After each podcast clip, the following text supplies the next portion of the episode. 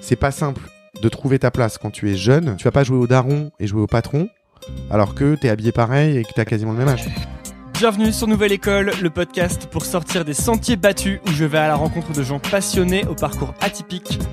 Cette semaine, j'accueille Lorenzo Benedetti. Lorenzo est le fondateur et C E O du Studio Bagel, la chaîne YouTube humoristique qui a contribué à l'émergence de très nombreux talents du web, comme Jérôme Niel, Kemar, Mister V, Natou ou encore Ludovic. Si vous vous êtes marré sur Internet ces cinq dernières années, il y est sûrement pour quelque chose. Le Studio Bagel a été acquis par Canal plus en deux mille quatorze et Lorenzo est depuis bientôt un an également directeur de la création originale digitale sur Canal. On parle de son parcours, de ses études qui l'ont amené comme beaucoup d'entre nous à n'avoir aucune idée de ce qu'il voulait faire dans la vie. On parle de son lancement dans la production audiovisuelle, de son enfance et de l'origine de son attrait pour la télé. On parle aussi bien évidemment du Studio Bagel et de l'évolution de son rôle. Pensez à vous abonner sur iTunes ou Apple Podcast. Je dis iTunes ou Apple Podcast bien exprès parce que c'est là que je veux que vous vous abonniez. Si vous ne l'avez pas, il vous reste SoundCloud ou les autres plateformes et sachez que je vous aime quand même. En parlant d'amour, on organise une rencontre avec tous les tipeurs, c'est-à-dire les gens qui contribuent au projet Nouvelle École sur Tipeee. Si vous voulez en savoir plus ou participer, vous pouvez aller sur tipeee.com slash nouvelle-école. Bonne écoute!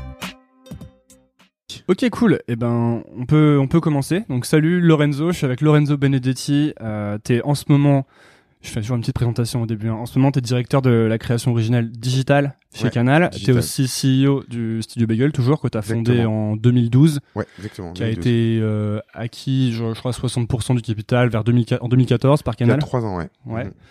Et euh, donc voilà, ça c'est la petite introduction. Euh, donc salut Lorenzo déjà. Eh ben salut Antonin, merci de me recevoir. Euh, merci à toi, c'est toi qui me reçois dans les, les studios du Bagel qui sont très cool. Euh, on va parler de ton parcours, on va parler de tout ce que t'as fait, le Bagel, et cetera. Mais euh, je voulais en fait commencer par un truc qui a rien à voir, c'est que j'ai lu que t'étais un, tu t'intéressais pas mal à l'aviation. Et ouais. que t'avais essayé de passer ton brevet de pilote. Ouais. Et je voulais savoir si t'avais chopé ton brevet de pilote. Putain, toujours pas. Toujours pas. C'est le problème du brevet de pilote, c'est que il y a malheureusement pas de piste d'atterrissage d'avions privés dans Paris. Donc du coup, c'est difficile. Il faut prendre une voiture, faut faire quarante-cinq minutes de route et aller en, dans, le, dans le soixante-dix-huit. Et malheureusement, j'ai un peu moins le temps. Donc j'ai fait quinze heures de vol. Il t'en faut combien pour... Euh... Et il m'en faut quarante, je crois. Donc il m'en manque encore un petit peu. Mais j'ai pas, je lâche pas l'affaire, je, je, je le ferai. C'est que deux fois plus que, que le permis de conduire. Ah, ça, c'est ça, clair. Ça bah, me paraît pas beaucoup plus. Pour conduire un avion dans le ciel et potentiellement de cracher. Ouais, c'est ça, ouais. Ouais, c'est vrai. Ça, ça paraît hyper dangereux. Et c'était euh, parce qu'il y avait une, une histoire avec ton grand-père qui était pilote pendant non, la... Non, mon, mon grand-oncle. Ton grand-oncle. Ouais, le frère de mon père, ouais. Il était pilote pendant la Seconde Guerre mondiale, exactement. Ça il était pilote pendant la Seconde Guerre mondiale. Bon, lui, il a pas eu de chance, il s'est, il s'est crashé dans le, dans le golfe de Naples. Avec son petit avion, il y est toujours d'ailleurs, je pense qu'au fond de l'eau là, comme Saint-Exupéry, sauf que version Naples. Pendant pendant la guerre ? Ouais, pendant la guerre. Ouais. Waouh. Et en fait, tu venais d'une. Euh... Mon père était assez âgé. Mon père, euh, mon père avait, m'a eu à soixante ans. Donc, euh, bon, il est décédé maintenant, mais il avait, euh, il avait quatre-vingt-huit ans quand il est mort. Et donc, forcément, mon oh. oncle, euh, bah, enfin, il est né en vingt et un, mon père, et mon oncle était né en dix-neuf. Donc, euh, ils avaient l'âge de, de faire la guerre. À ce ah, et ton père est né avant mon grand-père. Et du coup, ton, est-ce que ton, ton père s'est battu aussi pendant la guerre ? Eh bah ben oui, mon père s'est battu aussi. Ils pendant sont la battus guerre. Tous les deux pendant la guerre. Ouais, et mon autre oncle aussi, qui est aussi, enfin voilà, qui est mort aussi, mais plus tard de mort naturelle. Lui, il était dans les chasseurs alpins. Et il se battait parce que vous venez d'Italie à la base ? Ouais. Exactement. Et donc ils se battaient avec l'armée italienne. En fait, ils se battaient du mauvais côté, les trois. Le côté des, des oui, du, du côté des méchants. Oui, enfin, et en fait, ils se sont battus euh, parce que comme ils voulaient, voilà, c'était des garçons euh, qui faisaient leur service militaire. Euh, normalement, ils sont partis en fait chacun dans des corps différents de l'armée. Mon oncle dans l'aviation, euh, mon autre oncle dans les chasseurs alpins et mon père dans l'infanterie. Et ils sont partis sur trois fronts différents. Et en quarante et un, ils ont été blessés les trois. Euh, et en fait, euh, mon père et mon oncle sont partis dans la résistance. À ce moment-là, ils en ont profité pour se carapater, partir dans la résistance. Cool. Après, ils ont, ils étaient côté partisans, côté communiste, et ils étaient, euh, bah, ils étaient dans la, dans la, dans la, dans la résistance italienne. D'accord, ils étaient dans la résistance voilà. italienne. À quel moment ils sont, ils sont venus en France à un moment ou c'est... Mon père est venu en France pour, parce qu'après mon père est devenu médecin. Okay. Il a fini ses études après la guerre et il a fait de la recherche euh, en, en biologie. Puis il est venu en France dans les années cinquante. Pour monter un laboratoire de, de biologie euh, dans l'ancêtre de Jussieu, qui était en banlieue, je crois, euh, je sais plus où, à Bagneux, enfin je sais plus, dans une banlieue parisienne.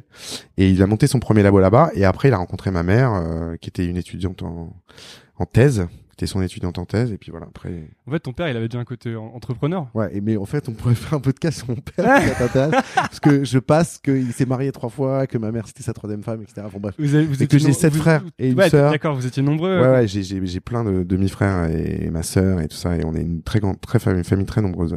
Parce que ce qui est intéressant, je trouve, c'est que donc maintenant, t'es chez Canal, t'as, t'as monté le studio Bagel, euh, on va en parler, mais en fait, au départ, tu, tu, on a l'impression, en regardant ton parcours, que tu te destinais pas du tout à ça.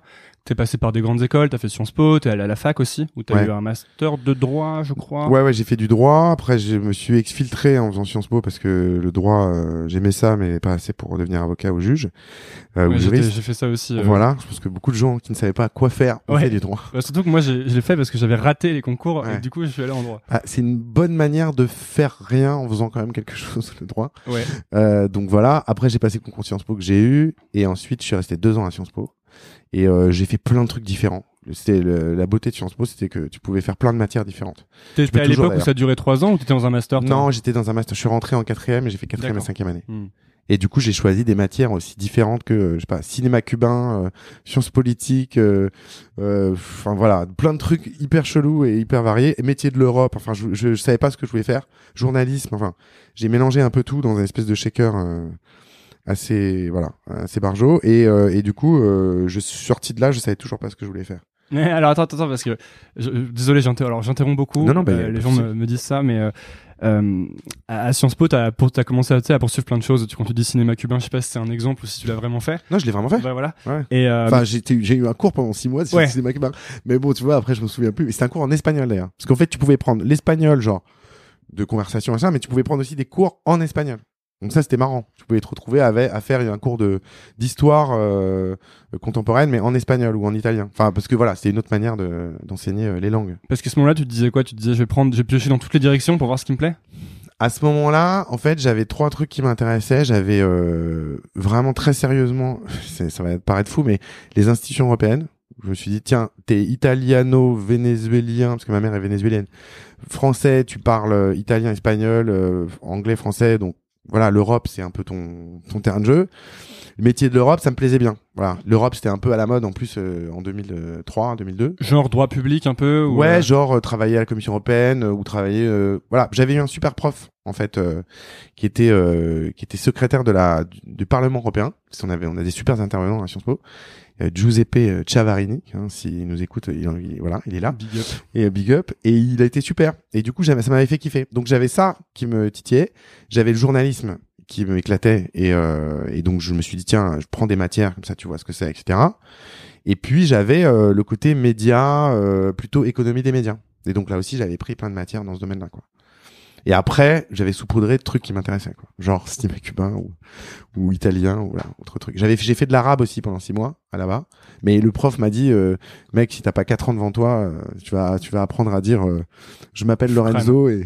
et, et je vous je sais dire Enem in Baris, j'habite à Paris, et Ismi Lorenzo, je suis Lorenzo. Quoi. C'est tout ce que je sais dire en six mois, j'ai appris ça. Quoi. C'est quand même la base, c'est quand même pratique. C'est pas mal. C'est déjà ça. C'est pas mal. Remarque, on peut peut-être dire que tu habites en France. Euh... Mais après, tu dis que t'as... t'es passé à la suite et tu savais toujours pas quoi faire. Bah ouais, j'ai terminé Sciences Po, je savais pas quoi faire. C'est un peu le problème d'ailleurs de ces, ces trucs, c'est que tu fais plein plein de choses différentes. Mais ça... Alors maintenant, c'est un peu moins vrai parce qu'ils ont changé la... Bah là, je suis prof par exemple, je suis maître de conf à Sciences Po, et ils ont...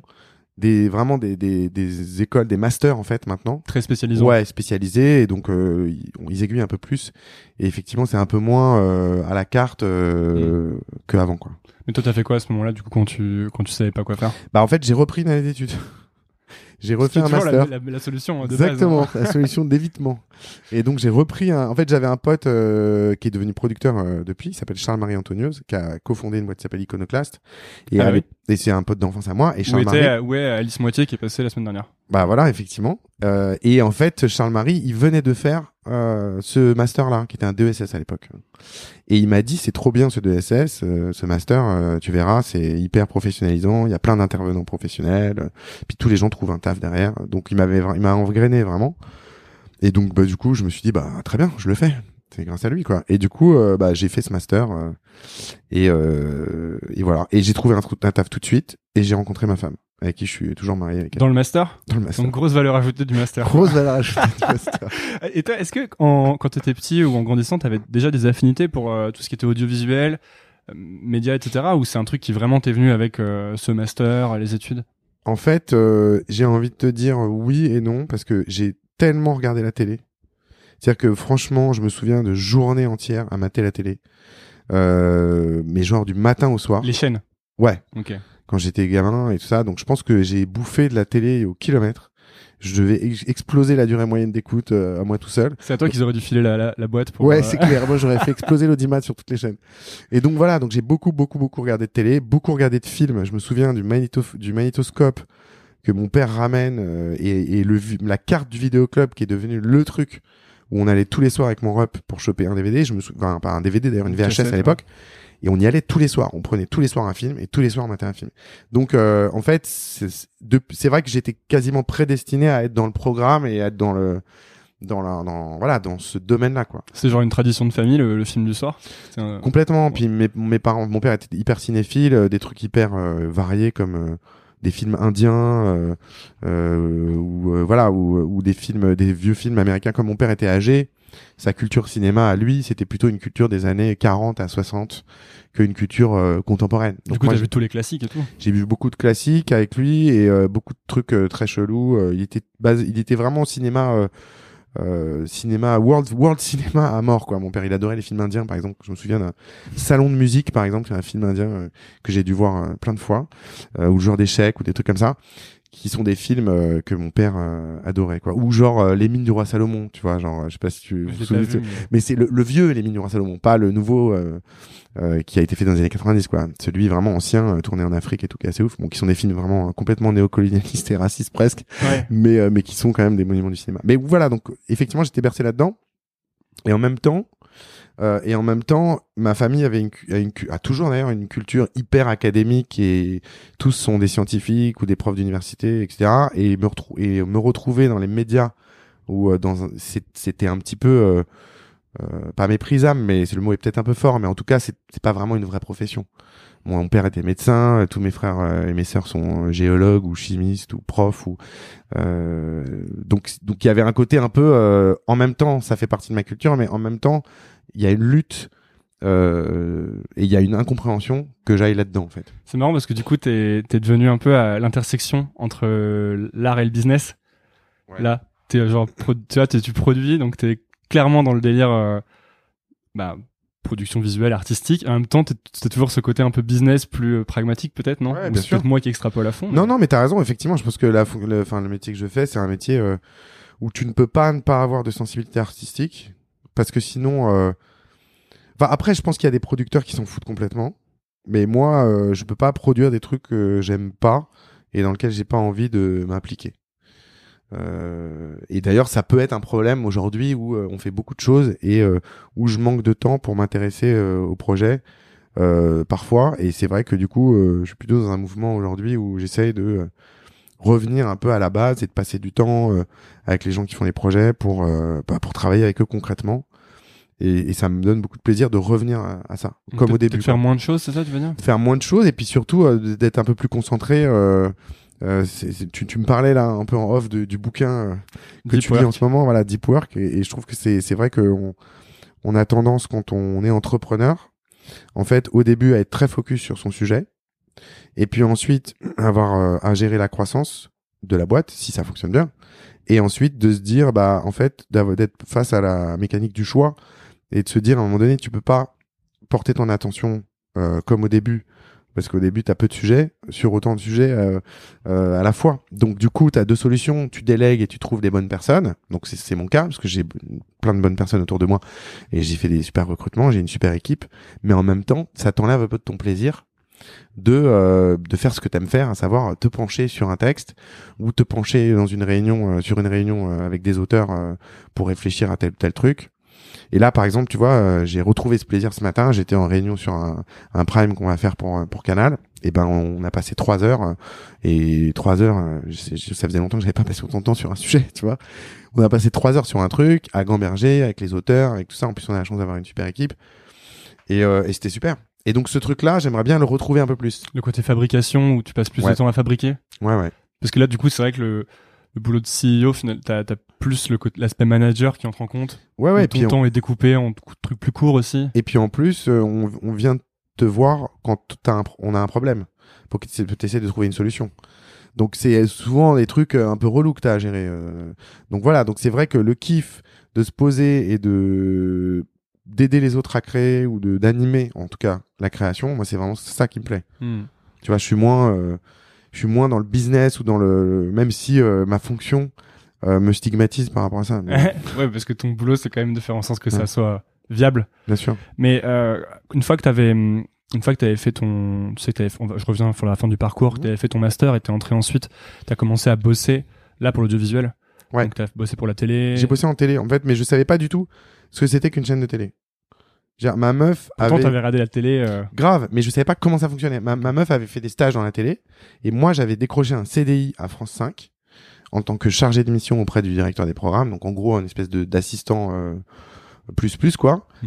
Et je me souviens d'une conversation avec ma meuf où elle me dit euh, où je lui dis mais c'est quoi en fait, on fait quoi dans une direction des programmes, qu'est-ce qu'on fout toute la journée quoi. T'avais chopé le job mais tu savais pas ce que c'était. Bah j'avais eu le job mais je savais pas trop ce que j'allais faire, tu vois, je on m'avait vaguement parlé de trucs et du coup j'arrive et je me suis et j'ai compris ce que c'était qu'une chaîne de télé et j'ai appris euh, dans ce poste de, d'observation qui était la direction des programmes euh, bah ce qu'on faisait quoi, on recevait des producteurs, on regardait des contrats, on discutait de projets etc etc, on faisait le, le travail de, d'éditeur quoi. Mmh.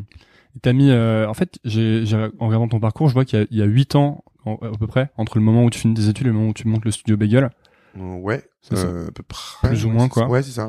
T'avais déjà, euh, est-ce que pendant tout ce temps-là, tu savais que t'allais finir par monter ton propre truc? Ou est-ce que c'est quelque chose qui t'est venu avec le temps? Bah non, non, en fait, assez vite. Parce que, si tu veux, j'ai, j'ai bossé à France Télévisions, donc deux ans, à France cinq. Euh, ensuite, euh, on est arrivé dans un contexte de changement de présidence qui sont toujours un peu sanglants. Euh, alors moi j'étais à un tout petit niveau mais en tout cas mes patrons de l'époque je savais qu'ils allaient être inquiétés, donc j'ai commencé à chercher du boulot et je suis parti en production pour la première fois et j'ai travaillé avec Nagui l'animateur producteur et j'ai travaillé chez Air Production dans sa boîte en tant que responsable du développement, donc en gros euh, la personne qui euh, gratte les dossiers euh, des nouvelles émissions euh, et qui va les présenter avec euh, avec lui euh, en chaîne. Donc Donc là déjà ça m'a donné un avant-goût de l'entrepreneuriat et de savoir que l'indépendance, enfin à l'époque Nagui était indépendant, et cetera. Et, euh, et j'ai adoré cette expérience. Mais en fait très vite, on est venu me chercher avec un projet entrepreneurial, puisqu'en fait c'est Télé France qui cherchait à se diversifier dans le flux et dans le, dans le divertissement, qui, qui est allé chercher une productrice avec qui je travaillais à Air Prod, Valérie Medioni, euh, avec qui je m'entendais très bien. Et en fait ils sont allés chercher cette productrice en disant bah viens. Euh, comment dire, lancer un département euh, chez nous quoi. Et euh, Valérie m'a proposé de partir avec elle. Et on a monté une boîte ensemble qui existe toujours d'ailleurs, qui s'appelle trois cent soixante. À l'époque, c'était à la mode. Hein. Désolé pour ce nom, mais euh, en gros, à l'idée de trois cent soixante, c'était de travailler avec des clients un peu nouveaux, comme des marques, comme des, des comme des acteurs du web, des chaînes de télé aussi. Essayer de trouver des nouveaux clients et des nouveaux moyens de produire. D'où le trois cent soixante. Et on a monté ce truc-là avec Valérie. Donc, en fait, c'était une, es- une expérience d'intrapreneur. C'est-à-dire qu'on était dans un groupe, on était salarié, Télé France, qui est devenu Newen. C'est le groupe qui produit Plus belle la vie, tout ça. Donc, c'est un groupe assez solide. Et en même temps, on était entrepreneur parce qu'on était euh, taulier de notre truc. Bon. Et donc, tu vois, déjà, ça, ça m'a donné l'avant-goût. Donc, ça faisait quatre, cinq ans que je bossais. quatre ans que je bossais et j'étais déjà dans ce game-là. Et après, je suis parti de Télé France. Pourquoi? Euh, deux ans après. Bah, parce que c'était pas ma boîte à moi. Donc en fait l'intrapreneuriat il y avait ça avait ses limites quoi. Voilà. Et du coup bah j'ai bah, là à ce moment-là j'ai créé vraiment ma boîte à moi euh... mais je me suis quand même euh, rapproché de de producteurs que j'aimais bien euh, qui s'appelle euh... la boîte s'appelle Black Dynamite, Eric Anzo et Guillaume Lacroix. Guillaume Lacroix qui aujourd'hui euh, fait parler de lui puisqu'il c'est un des cofondateurs de Brut. Euh, et donc euh, avec euh, Eric et Guillaume, euh, on a décidé de faire un Brut de... le média, je dis pour ceux qui ouais ouais Brut le où. média, euh, le pure player Facebook, euh, ouais. L'actualité qui, qui fonctionne assez bien, même très bien d'ailleurs. Bravo à, à toute l'équipe. Et euh, en fait, euh, on, on s'est mis un peu d'accord, on a fait une espèce d'entente avec euh, Black Dynamite où eux ils m'aidaient, ils m'incubaient un peu en fait. Donc euh, ils me faisaient bosser sur leur euh, sur leur production télé, donc ce qui m'assurait un revenu euh, récurrent parce que ma boîte démarrait. Et en même temps, moi je leur apportais des projets. C'est intéressant ça. Quand t'as, quand t'as, comment, quand t'as monté ta boîte, quand t'es parti de Télé France, t'avais déjà t'as l'assurance qu'il y avait ce partenariat? Pas du tout, non. Ok. Non, je, je me suis dit, je me barre. Euh... Mais t'as eu, t'as eu, est-ce que t'as, ça a été un moment flippant? T'as eu peur de te barrer? Non, parce que j'avais, j'avais un enfant déjà. Ouais, parce que j'ai... on était quand ? Oui, oui, oui, oui, bien sûr, oui, j'avais déjà un enfant. Euh, mais en fait, la... vive la France, euh, je suis parti en rupture euh, conventionnelle et donc j'avais, euh, bah, j'avais euh, le chômage, tu vois. Donc je me suis dit, euh, ça, va... ça faisait quoi le chômage ? Bah, ça faisait, euh, ça m'assurait, euh, pff, je sais pas, soixante à soixante-dix pour cent de mes revenus. Parce que j'étais parti en rupture conventionnelle et ma meuf gagnait un peu d'argent, mais voilà, et donc on s'en sortait, tu vois. Okay. Et je me suis dit, bon, au pire, je peux tenir euh, quinze mois, euh, dix-huit mois comme ça. Et si ça marche pas, bah, je, je pense que je pourrais retrouver un, un taf de prod ou, dé, ou développement dans une boîte de flux. De mmh. toute manière, je m'étais dit ça. Et je pense que j'aurais pas eu de mal à retrouver un boulot. T'aurais pris la même décision s'il y avait pas eu le chômage, par exemple ? Bah, c'est, pff, ouais, franchement, j'aurais, j'aurais plus hésité. Ou j'aurais peut-être attendu d'avoir un truc très concret. Mais euh... parce que j'aime bien ton... ouais. c'est pas mal euh, cette idée d'avoir tu... de commencer ta boîte et d'avoir enfin euh, toi t'as eu rapidement du coup cette espèce de partenariat avec euh, qui t'assurait tu sais un flux de revenus. Bah ouais, en fait le truc si tu veux c'est que c'est compliqué de monter une boîte, d'être tout seul dans un... dans des locaux et de te dire bon bah je fais quoi aujourd'hui quoi, je vais voir qui qui j'appelle, qu'est-ce que je fais, c'est horrible. C'est horrible. Donc je pense qu'il faut se mettre, c'est pour ça que les incubateurs ont autant euh, de crédit aujourd'hui, parce que c'est sympa de te retrouver dans un endroit avec d'autres gens. Et de pas, parce que franchement, en vrai, avant les incubateurs, moi quand j'ai monté ma première boîte, ça n'existait pas tout ça. C'était en quelle année du coup ? C'était, euh, bah, c'était en deux mille, euh, en deux mille onze, en deux mille dix, mmh. tu vois, en deux mille onze, ça n'existait pas. Il n'y avait pas d'incubateur à Paris, il n'y avait pas de café de coworking et tout ça. Donc t'étais chez toi tout seul, ou alors t'avais un pote qui, t'avais une boîte, qui avait un bureau pour toi. Bon, moi c'est un peu ce que j'ai choisi. Je me suis mis dans un environnement où il y avait des gens autour de moi, où je pouvais euh, boire un café le matin en discutant avec des gens, en brainstormant. Et en fait, moi je pense que l'action j'ai un pote qui dit ça, que je salue, qui s'appelle Clément Animalson, qui est un, qui est un beatmaker oui, de attends, génie. Il a produit numéro dix de Bouba. Voilà, qui est un beatmaker de, de et génie. Que, et pas que. Qui dit, qui dit, me dit tout le temps, et il a raison, l'action est le liant. Et voilà, c'est ça, tu te maintiens dans une action, en faisant des choses. Même si c'est des petites choses, c'est pas grave. Même si c'est pas la prod du siècle, tu fais quand même un truc. Et le liant, c'est que tu vas à la rencontre des gens. Tu te mets au, au contact des gens. Et forcément, plus il y a de frottement, et plus il se passe des trucs. C'est comme faire du feu, quoi. Tu vois, tu vas pas attendre que la feuille, elle brûle toute seule. Tous les gens t'avancent, quoi. Ouais. Il y, y a une expression à la Maison Blanche, je crois, que c'est dans, le, dans la politique américaine, c'est keep the paper moving. Exactement. C'est-à-dire que le, il faut que tu fasses bouger le papier, quoi. Exactement. Pour je pense que c'est, moi, c'est ça. Et moi, l'angoisse de me retrouver, euh, bah, avec un papier qui bouge pas, euh, c'était pas, voilà, c'était pas un truc qui était une perspective que je pouvais accepter. Donc, du coup, j'ai, j'ai trouvé cette manière de fonctionner et ça nous a plutôt bien réussi puisque, Un an après euh, à, à avoir, enfin euh, voilà, un, un an après euh, mon arrivée comme ça chez Black D euh, dans ce cadre, euh, dans cet accord-là avec eux, bah en fait je leur apportais euh, Black, le, le le bagel quoi. Euh, et du coup on voilà on a fait le choix de le, de le coproduire avec Black D. Mmh, d'accord. Tu l'as tu l'as fait en partenariat avec eux ou c'est toi qui avais là qui possédais l'intégralité ? En fait, ce qui s'est passé, c'est que YouTube euh, m'a contacté pour euh, faire partie de de l'appel d'offres en fait. De, des projets. De chaînes thématiques, c'est ouais. ça ? En fait, ce qu'ils ont fait, c'est qu'en deux mille onze, un an avant le lancement en France, ils ont lancé la même chose aux U S. Ils ont lancé une centaine de chaînes. Aux États-Unis, ils ont dépensé euh, cent millions.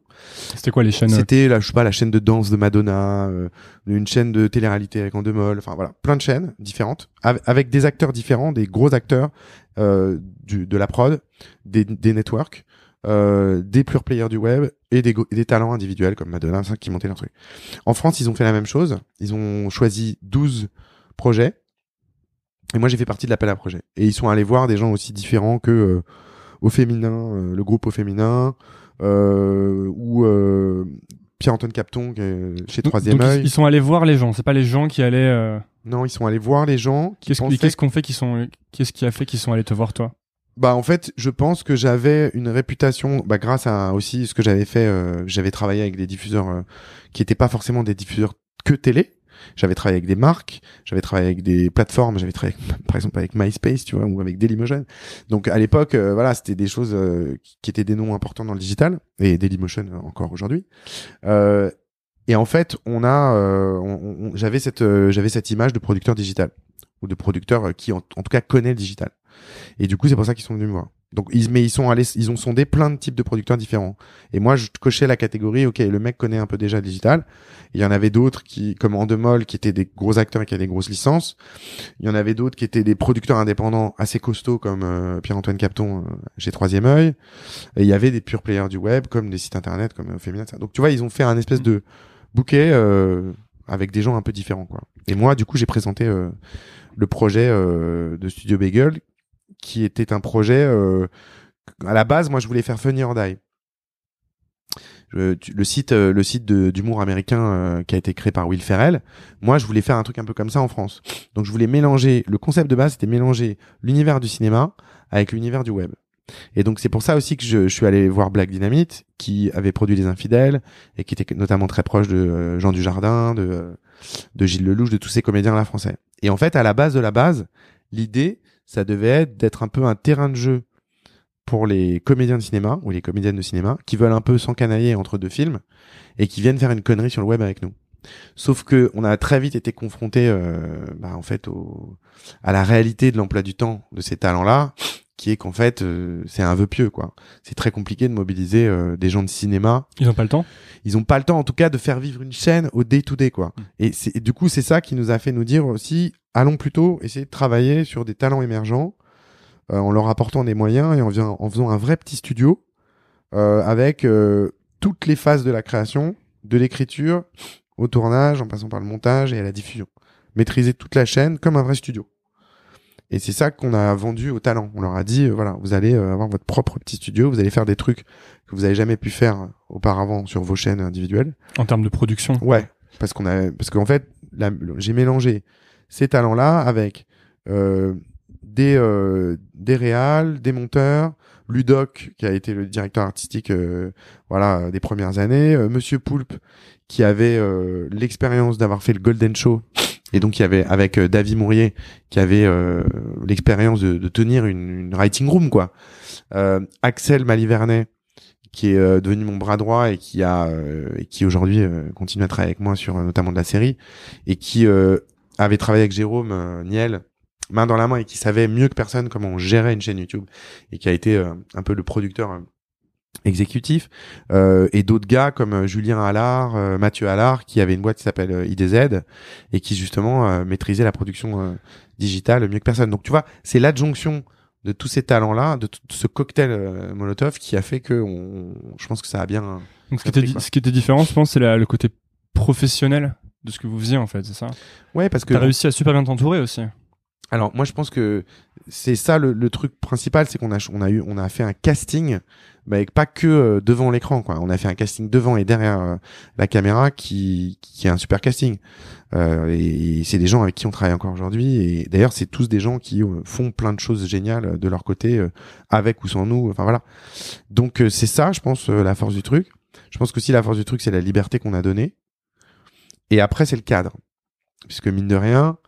Euh, Enfin, quand t'as jamais fait ça, quand t'es un Natou par exemple, elle était euh, policière, euh, elle s'est mise en disponibilité euh, de la police euh, euh, française pour faire euh, le bagel. Donc, euh, elle n'avait pas l'habitude de travailler euh, pour faire des sketchs et voilà. Donc, tous n'avaient pas vraiment d'expérience de professionnelle dans la production.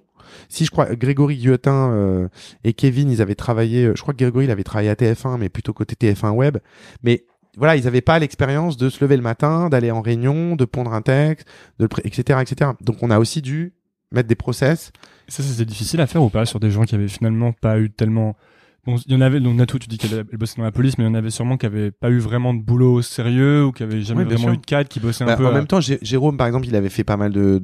Si Jérôme, il avait travaillé en radio, il a fait une école de radio, il avait bossé un peu pour Endemol, il fait des petits trucs euh, dans des émissions. Euh, ils avaient tous plus ou moins une expérience, mais c'était pas compliqué parce que tout le monde était dans l'envie, tout le monde était hyper enthousiaste.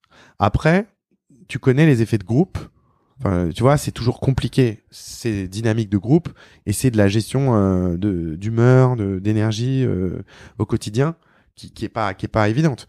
Mais parce que toi, euh, d'un seul coup, tu devenais manager en fait là. Bah ouais, c'est-à-dire que moi, euh, je, je, je. Et puis manager de de star un peu. Oui, alors c'est aussi. vrai que oui, et puis, effectivement, il y a eu la naissance d'un peu des égos de part et d'autre. Et puis faut, ce qu'il faut se dire, c'est que en, en deux mille douze, euh, le YouTube game, euh, c'est pas ce que c'est aujourd'hui. Euh, une chaîne qui fait deux cent mille abonnés, c'est énorme. Euh, je crois que Norman, euh, à l'époque, il avait quatre cent mille. Mmh. Aujourd'hui, il en a pas loin de dix millions, ouais, je pense comme ça. dix millions, ouais. Cyprien, il était pas loin de ça aussi. Enfin donc. Squeezie, il existait mais quasiment même, enfin pas, tu vois, il a comment, il commençait quoi.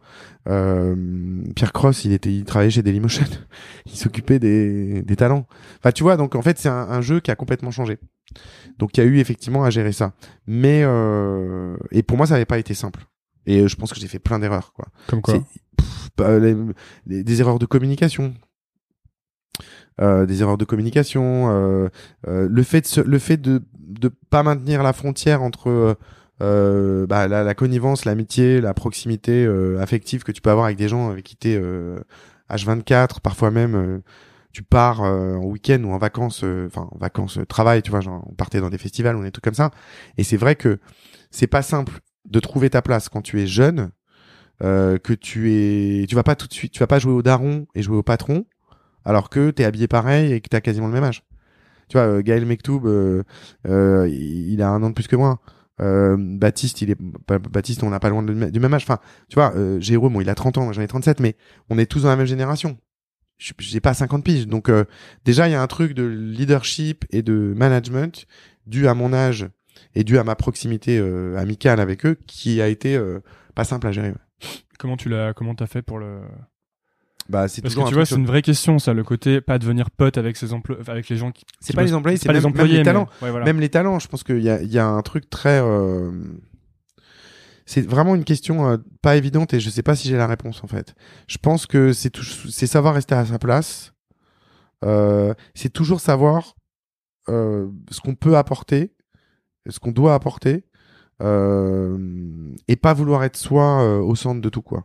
Et est-ce que c'est aussi sur, sur la retenue parfois? Par exemple, quand t'as des, si tu t'entends hyper bien avec les personnes, t'as vraiment une super affinité, tu vas avoir tendance à être, devenir super pote. Peut-être, est-ce qu'il faut être sur la retenue dans ce moment, essayer de garder un peu son rôle ou? Je pense que, avec le recul, je pense que c'est pas une histoire d'être pote ou pas. Je pense que c'est vraiment une histoire de faire, de savoir faire la part des choses entre les différentes situations, euh, de boulot, d'amitié, euh, et de savoir, euh, et de pas laisser ses choix être biaisés par, euh, des éléments affectifs, mmh. en fait. Ça, c'est vachement important. Et après, je pense que de manière immuable, quand tu, quand tu grandis avec un groupe de talents, euh, que tu t'en sortes hyper bien ou pas, irrémédiablement, on te verra tout, on te verra toujours euh, comme un peu euh, une rampe de lancement. Et, euh, et à un moment donné, euh, l'attrait euh, de l'autre producteur ou de l'autre agent, euh, euh, il vient toujours. Et c'est, c'est quelque chose sur lequel tu peux pas lutter. Donc c'est aussi pour ça que j'ai commencé à travailler avec plein d'autres talents et que euh, et que j'ai développé euh, bah, vraiment mon activité euh, euh, sur voilà sur plein d'autres sur plein d'autres personnalités qui n'étaient pas forcément issues euh, du YouTube Game quoi tu vois et que là j'ai travaillé avec bah on a produit euh, je sais pas on a produit le, le feed aujourd'hui avec Laurence Arnay, on a produit euh, What the Fuck France avec Paul Taylor, on, bah, voilà on a ouvert euh, euh, aussi euh, le spectre. Et on travaille avec plein d'autres gens euh, parce que c'est vrai que euh, que je pense que c'est important de de pas perdre la main et de toujours être dans l'expansion et toujours essayer d'aller chercher des nouvelles personnes. Et puis plein de nouvelles chaînes aussi vous avez fait à l'époque. Ouais.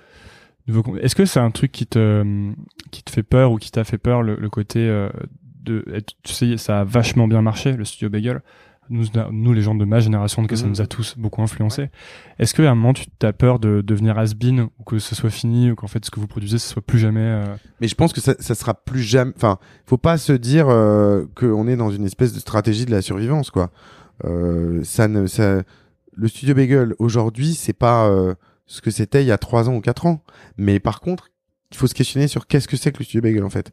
C'est une société de prod aujourd'hui, le Studio Bagel. C'est une société de prod qui fait des choses euh, aussi différentes euh, que euh, Recette Pompette, Baté Gaël, euh, maintenant euh, les Cassos euh, de, en animation, ou euh, le Muffisme, ou euh, Fille d'aujourd'hui, ou, euh, euh, ou l'émission de Kevin Razi, Rendez-vous, sur Canal. Ou... Donc on fait beaucoup, beaucoup de choses différentes. Euh, et en fait, euh, tant mieux. Et je pense que si tu essayes de, de toujours... Je pense que si tu cherches pas le renouvellement, Et, euh, et si tu cherches pas à te réinventer, en fait, ça fait de la peine à, aux durs de durs historiques parfois, en mode ouais mais le studio Bagel c'était pas comme avant, avant c'était que nous, euh, c'était que le noyau dur, etc. Mais en vrai, si moi j'avais j'avais tout misé sur le fait de toujours faire les trucs avec le noyau dur, bah en fait, un, j'aurais pas développé individuellement les talents comme on l'a fait, on n'aurait pas développé une chaîne pour un tel, une chaîne pour un tel, les recettes pompettes pour euh, pour euh, pour Poulpe, euh, les nous pour Grégory, euh, euh, Batégal pour Batégal, euh, les tutos pour Jérôme ou Balek. Enfin, si on n'avait pas pris la mesure que chaque personne est individuelle et qu'il y a un collectif, certes, qui a représenté quelque chose, une belle marque, mais qu'il faut avant tout considérer chacun comme un talent à part entière et qu'il a un univers et qu'il faut qu'il faut l'aider, bah en fait, ça serait mort. Mmh. Et on l'aurait cassé, le jouet. En fait, c'est un peu un système de... T'es obligé de sacrifier une partie pour pouvoir réinventer la suite. Ouais, c'est, c'est même pas sacrifier. Je pense que c'est vraiment le côté euh, laisser aller, quoi. C'est-à-dire que euh, faut partir du principe que euh, un truc qui a marché, c'est un peu comme les euh, les deux ou les trois au cinéma, quoi. Ouais. Tu vois, c'est-à-dire que je pense que tu peux le faire pour des raisons... Euh... Tu peux milquer le truc. Voilà, tu ça. peux faire, tu peux milquer le truc au max. Mais à un moment donné, on sait très bien, et encore plus aujourd'hui, que la courbe de vie euh, d'une marque ou d'un produit euh, audiovisuel ou culturel, bah, en fait, elle est pas infinie, quoi. Bon, après, sauf si t'inventes Star Wars, quoi. Mais tu vois, et même il y a des détracteurs qui peuvent dire que tu vois. Mais mais du coup, comment est-ce que concrètement, euh, parce que je pense que l'idée, tout le monde est d'accord avec l'idée qu'il faut euh, qu'il faut se réinventer, tu vois. Mais concrètement, comment tu fais pour pas tomber, en fait, parce que même si tout le monde est au courant qu'il faut se réinventer, on voit qu'il y a plein plein de boîtes, plein de, de sociétés ou plein même d'artistes qui euh, se réinventent pas et qui finissent par faire de, de la même chose que ce qu'ils faisaient avant. Bah, en fait, je pense que le truc, c'est que moi, j'ai tellement eu, été dans un système fragile, euh, sensible à à tous les, les aux quatre vents. Tu veux, euh, quand tu quand tu montes le studio Bagel avec euh, dix individualités et avec des enfin avec quelque chose qui est assez fragile au final, puisque ça repose un peu sur ta capacité à emmener les gens, à faire en sorte que l'enthousiasme soit toujours là et que enfin du jour au lendemain les gens peuvent se barrer ou quoi. En fait, moi j'ai développé avec mon équipe une espèce d'agilité qui fait que bah en fait euh, quoi qu'il se passe, euh, que quel que soit le talent qui nous tourne le dos ou qui veut continuer à travailler avec nous, bah en fait euh, on, on trouvera toujours les ressources. Parce que moi, je suis passionné par un truc, et je pense que les gens avec qui je travaille, c'est la même chose, c'est euh, bah, en fait euh, aider des gens à, à avoir une conviction sur quelqu'un que tu repères euh, sur une vidéo ou euh, dans la rue ou sur scène ou peu importe, et puis se dire bah, je, vraiment je crois dans cette personne, et moi, avec ma vision, je vais essayer de te mettre dans un écrin qui fait que ça va faire quelque chose ou pas, mais en tout cas, on va tenter quelque chose. Et je pense que tant que tu gardes ce truc-là, cette curiosité et cette envie, bah en fait, euh, il peut rien t'arriver. Mmh. Et je pense que le problème des boîtes qui n'arrivent pas à se renouveler, et je dis pas qu'on a trouvé la clé, hein, mais c'est que je pense qu'elles ont peur de remettre beaucoup en cause des choses. Elles ont peur de perdre des choses. Euh... Ouais, mais c'est comme, euh, je dirais, c'est comme une relation amoureuse qui fonctionne pas. Tu sais ce que tu perds, mais tu sais jamais ce que tu retrouves ensuite. Ouais, bien sûr, bien sûr. Donc, euh, c'est le, le, le, je pense que c'est l'incertitude qui fait que t'as, t'as, le truc qui, qui marche pas très bien et qui va peut-être péricliter, mais qui est là, il, il est là, hein, quoi, il, il est certain. Ben, un tien vaut mieux que deux tu l'auras, c'est complètement ça. Mais en même temps, euh, c'est jusqu'à quand, en fait, ouais. Ça vaut quelque chose. C'est ce que t'as entre les mains, en fait. Donc, euh... et puis après, euh, franchement, il y a aussi une notion de motivation. C'est-à-dire que je pense qu'à un moment donné, enfin moi, dans mon tempérament, travailler euh, cinq ans sur le même sujet, c'est pas pour moi. Mmh. Enfin après, euh, c'est chacun nouveau, son quoi. Truc, mais il y a des gens qui peuvent se passer quatre ans sur un film euh, à s'arracher les cheveux. Moi, je pense que ça, ça fait, ça fait pas partie des choses qui sont pour moi. Mais justement, à ce sujet-là, qu'est-ce que ça... En deux mille quatorze, il y a... le studio Bagel a été acquis par, par Canal, et là, vous êtes dans les studios de Canal. Enfin, vous avez vendu une part majoritaire ouais. du capital. Et ça a changé quoi dans ta, dans ta vie à toi ? Déjà, déjà, premièrement, comment vous, tu l'as vécu ? Est-ce que tu as hésité sur ce deal ? Alors, comme je te disais, là, il y a un instant, en fait, j'ai, on, j'étais fragile. J'étais fragile parce que j'étais seul. J'avais euh, j'avais cinq euh, personnes dans ma boîte euh, permanente, hein, même pas. Euh, et j'avais un marché qui allait devenir de plus en plus complexe. L- les M C N, ça devenait le truc à la mode. Euh, les M C N pa- les, les pardon, les multi-channel network, les networks de chaînes, ça devenait le truc à la mode. T'avais Maker Studio qui s'était racheté, était racheté par Disney. T'avais Endemol qui créait leur structure. T'avais plein de trucs dans tous les sens. T'avais Webedia qui commençait à s'y, enfin pas Webedia, mais t'avais euh, Mixicom qui commençait à s'y intéresser, qui n'était pas encore acheté par Webedia. Donc je me suis dit, franchement, c'est euh, c'est soit tu te fais aider, soit tu vas décéder, quoi. Et donc, physiquement ou la boîte ? Non, bah, bah, physiquement, ouais, c'était un peu fatigant, mais euh, mais la boîte, quoi. C'est okay. À un moment donné, c'est il faut des moyens, quoi. Donc du coup, on est, du coup, en fait, on a, on a été sollicité parce que c'est un peu le sens de l'histoire, c'est que on travaillait pour Canal en tant que producteur. On avait fait un format court avec Jérôme euh, qui s'appelait euh, Groom Service. Et en fait, ce format court avait bien bien marché. C'était pour le Festival de Cannes en deux mille treize, je crois. Et en fait, Canal s'est rendu compte qu'on savait fabriquer pour eux. Donc, ils ont commencé à nous donner aussi d'autres trucs. Et après, ils se sont dit, mais ils ont commencé à gratter un peu et ils se sont dit, mais attends, euh, ils ont, parce que j'avais créé une régie publicitaire, j'avais créé une agence euh, de brand content intégrée, et du coup, on était un petit système euh, qui fonctionnait bien. On avait euh, les opérations spéciales pour les marques, la régie publicitaire qui vendait notre euh, nos espaces pubs euh, sur YouTube, et le studio avec les talents et tout. Et du coup, ils se sont dit, bah nous qui euh, voulons nous mettre dans le dans le business euh, du YouTube, faut, ce qu'il faut savoir, c'est qu'à l'époque, T F un était en procès avec YouTube et Canal n'avait pas de chaîne YouTube. Il n'y avait aucune chaîne YouTube Canal. Ils commençaient à peine à faire migrer certains trucs sur YouTube. Donc, ils se sont dit, en gros, on va plutôt gagner du temps en prenant des parts dans une boîte qui est déjà... Euh, nous, on avait, dans notre réseau de chaînes qu'on avait créé, on avait huit millions d'abonnés et on faisait à peu près trente à quarante millions de vues par mois. Donc, c'était un inventaire. Tout ça, c'était un truc euh, qui leur donnait tout de suite une taille critique euh, intéressante. Mmh. Donc, du coup, ils se sont dit, on va gagner du temps. Ouais, c'est souvent la question de la vitesse, en fait, qui déclenche des acquisitions. Exactement. Et donc, moi, eux, de leur côté, ils se disaient, on va gagner du temps. On va avoir un tamis pour pouvoir euh, détecter les talents. Et puis, euh, déjà, les talents existants. Les talents existants. Mais... en se disant que de toute manière c'est plutôt un moteur qu'ils achètent que euh, déjà des, des actifs, parce que ah, les talents c'est hyper volatile, ils vont, ils viennent, et cetera.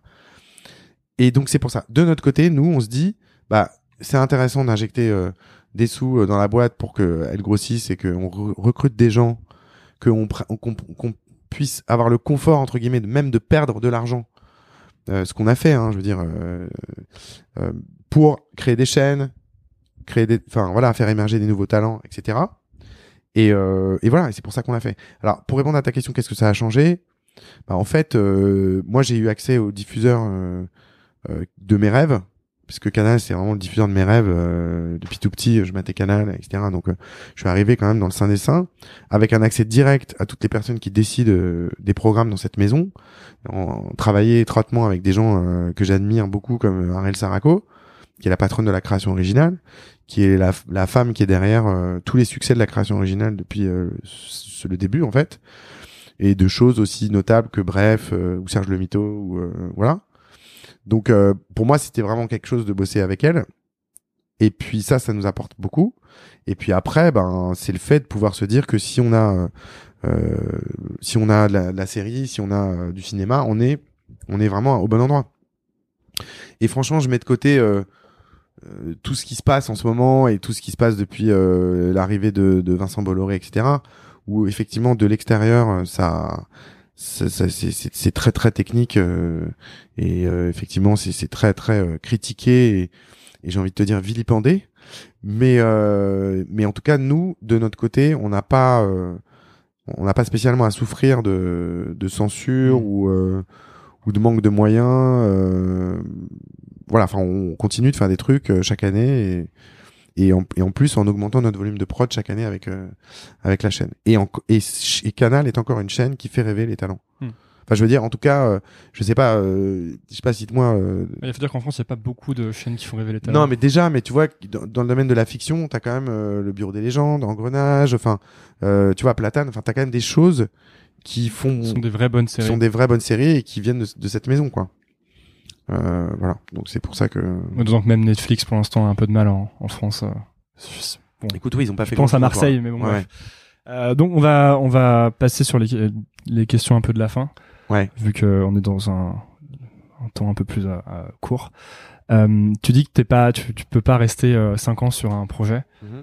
Mais du, du coup, c'est quoi la, comment est-ce que tu fais pour rester enthousiaste à propos du Studio Bagel et de ce que tu fais chez Canal ? Et c'est quoi, là, t'envisages comment la suite pour toi là ? Bah en fait, euh, quand je dis cinq ans sur un projet, c'est vraiment un projet. C'est-à-dire que là, en fait, aujourd'hui, je m'occupe de plein de projets différents. Euh, pour te donner, euh, euh, pour te donner quelques exemples, euh, là, par exemple, on travaille sur un prime euh, de fin d'année, en décembre, qui va être un prime euh, de divertissement, de jeu avec des sketchs dedans, et cetera. Donc ça, c'est hyper éclatant, tu vois. Donc c'est un projet. Euh, Euh, on a une équipe d'auteurs hein, qui est géniale euh, en plus. On a euh, ça. On a une série qui s'appelle Calls. Euh, on a un peu communiqué en juillet là-dessus, euh, qui est la première série sans images, qui est une, en fait, euh, toi qui qui euh, qui fais un podcast, ça, ça va te parler.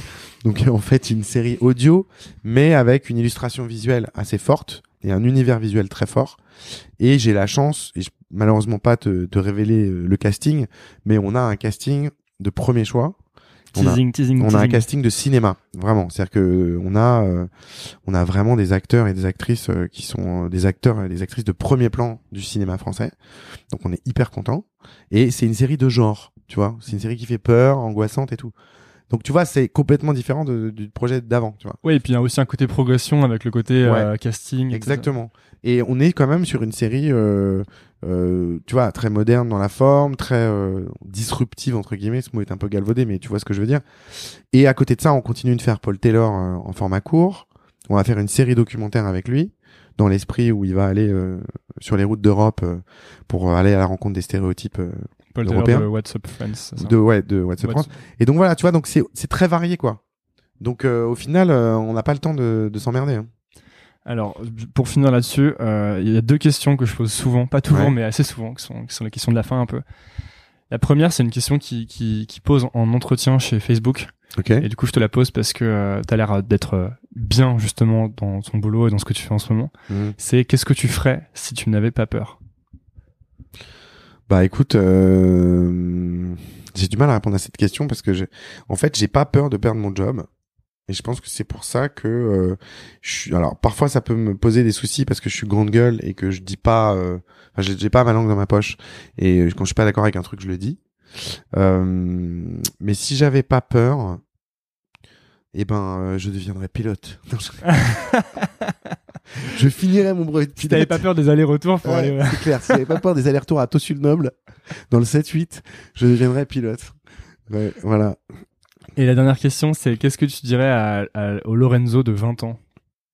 Si tu pouvais revenir dans le temps et lui donner des conseils. Bah écoute, ça me fait marrer que tu poses cette question parce que je, je suis dans un dialogue permanent. Alors tu vas me prendre pour un fou, hein. Avec moi et mes, et mes précédents moi de mes âges différents. Parce que, en fait, euh, je me dis souvent que quand je me revois, quand j'avais genre treize ou quatorze ans, euh, ou quand je me vois à vingt ans, que je me vois aujourd'hui, bah, j'ai pas l'impression que c'est la même personne. Donc voilà, je sais pas si toi, ça te fait pareil. Moi, je me trouve tellement débile, surtout sur les années d'avant. Ouais, alors déjà, il y a le look, il y a les coupes de cheveux, il y a tout ce que tu veux, mais après, il y a même la posture, euh, la confiance en soi, et cetera. Et, euh, et donc ça, déjà, c'est un truc... Euh... Et donc, ouais, donc pour répondre à ta question, je lui dirais, euh, bah, je lui dirais que tout va bien se passer. Et qui s'inquiète pas, mais c'est vrai que euh, j'aurais jamais pu imaginer que je voilà je, je d'être tu vois chef d'entreprise, euh, ouais. d'avoir deux enfants, enfin tu vois c'est un truc euh, parce qu'il euh, s'inquiétait euh, Lorenzo de vingt ans. Ah bah moi il s'inquiète toujours, mais j'étais très angoissé, puis j'étais hyper mal dans ma peau, enfin j'étais vraiment euh, tu sais je suis quand même le dernier euh, d'une famille euh, de de dix enfants euh, euh, avec euh, un patriarche euh, avec une pression sur les épaules, euh, le dernier de tout ça avec euh, plein de gens avant qui ont fait des trucs géniaux. Euh, puisque j'ai mes frères et sœurs ont fait plein de, de choses assez brillantes, c'est, c'est terrifiant. Donc euh, c'est presque écrasant à un moment donné. Donc euh, oui, j'étais un, un adolescent euh, apeuré, ouais. Donc tu lui dirais relax. Ouais, je lui dirais relax. Je peux me le dire à moi aujourd'hui aussi. Ouais. Et bah écoute, merci beaucoup Lorenzo. Bah merci à toi. Où est-ce qu'on envoie les, les gens qui veulent en savoir plus sur toi, sur ce que tu fais? Et ben ils prennent leur petit doigt boudiné et ils me, ils me googlisent et ils vont trouver plein de photos de moi horribles. Euh, voilà, s'ils font Google Images. Et euh, dernière chose, si on devait euh, donner une vidéo du Studio Bagel aux gens pour qu'ils a- ils aillent la voir s'ils connaissent pas le Studio Bagel. Et ben moi je dirais euh, la vidéo de mon petit euh, Jérôme Niel euh, adoré euh, qui est un petit peu mon chou, hein, désolé pour les autres mais c'est les tutos. Non, pourquoi je choisis cette vidéo? Parce que cette vidéo elle a été un déclencheur pour nous. C'est cette vidéo là qui nous a vraiment euh, enfin euh, on va dire fait connaître de voilà d'un, d'un peu plus de monde et donc c'est la vidéo euh, des tutos euh, cupcake que j'invite tout le monde à, à regarder, la mmh. recette du tuto cu- cupcake que j'ai regardé aujourd'hui d'ailleurs. Et ben écoute, merci beaucoup. Merci à toi. Merci d'avoir écouté. Si vous êtes encore là, déjà, bravo. Ensuite, c'est peut-être que l'épisode vous a plu. Si c'est le cas, je vous invite à laisser un avis sur iTunes ou Apple Podcast. C'est ce qui m'aide le plus à gagner en visibilité. Pour cela, rien de plus simple, lancez iTunes de votre ordinateur ou Apple Podcast de votre iPhone, cherchez Nouvelle École, allez dans la section Notes et Avis et laissez un avis. Vous pouvez choisir le nombre d'étoiles, cinq est de loin mon préféré. Merci de soutenir ce podcast et à lundi pour un nouvel épisode. Salut!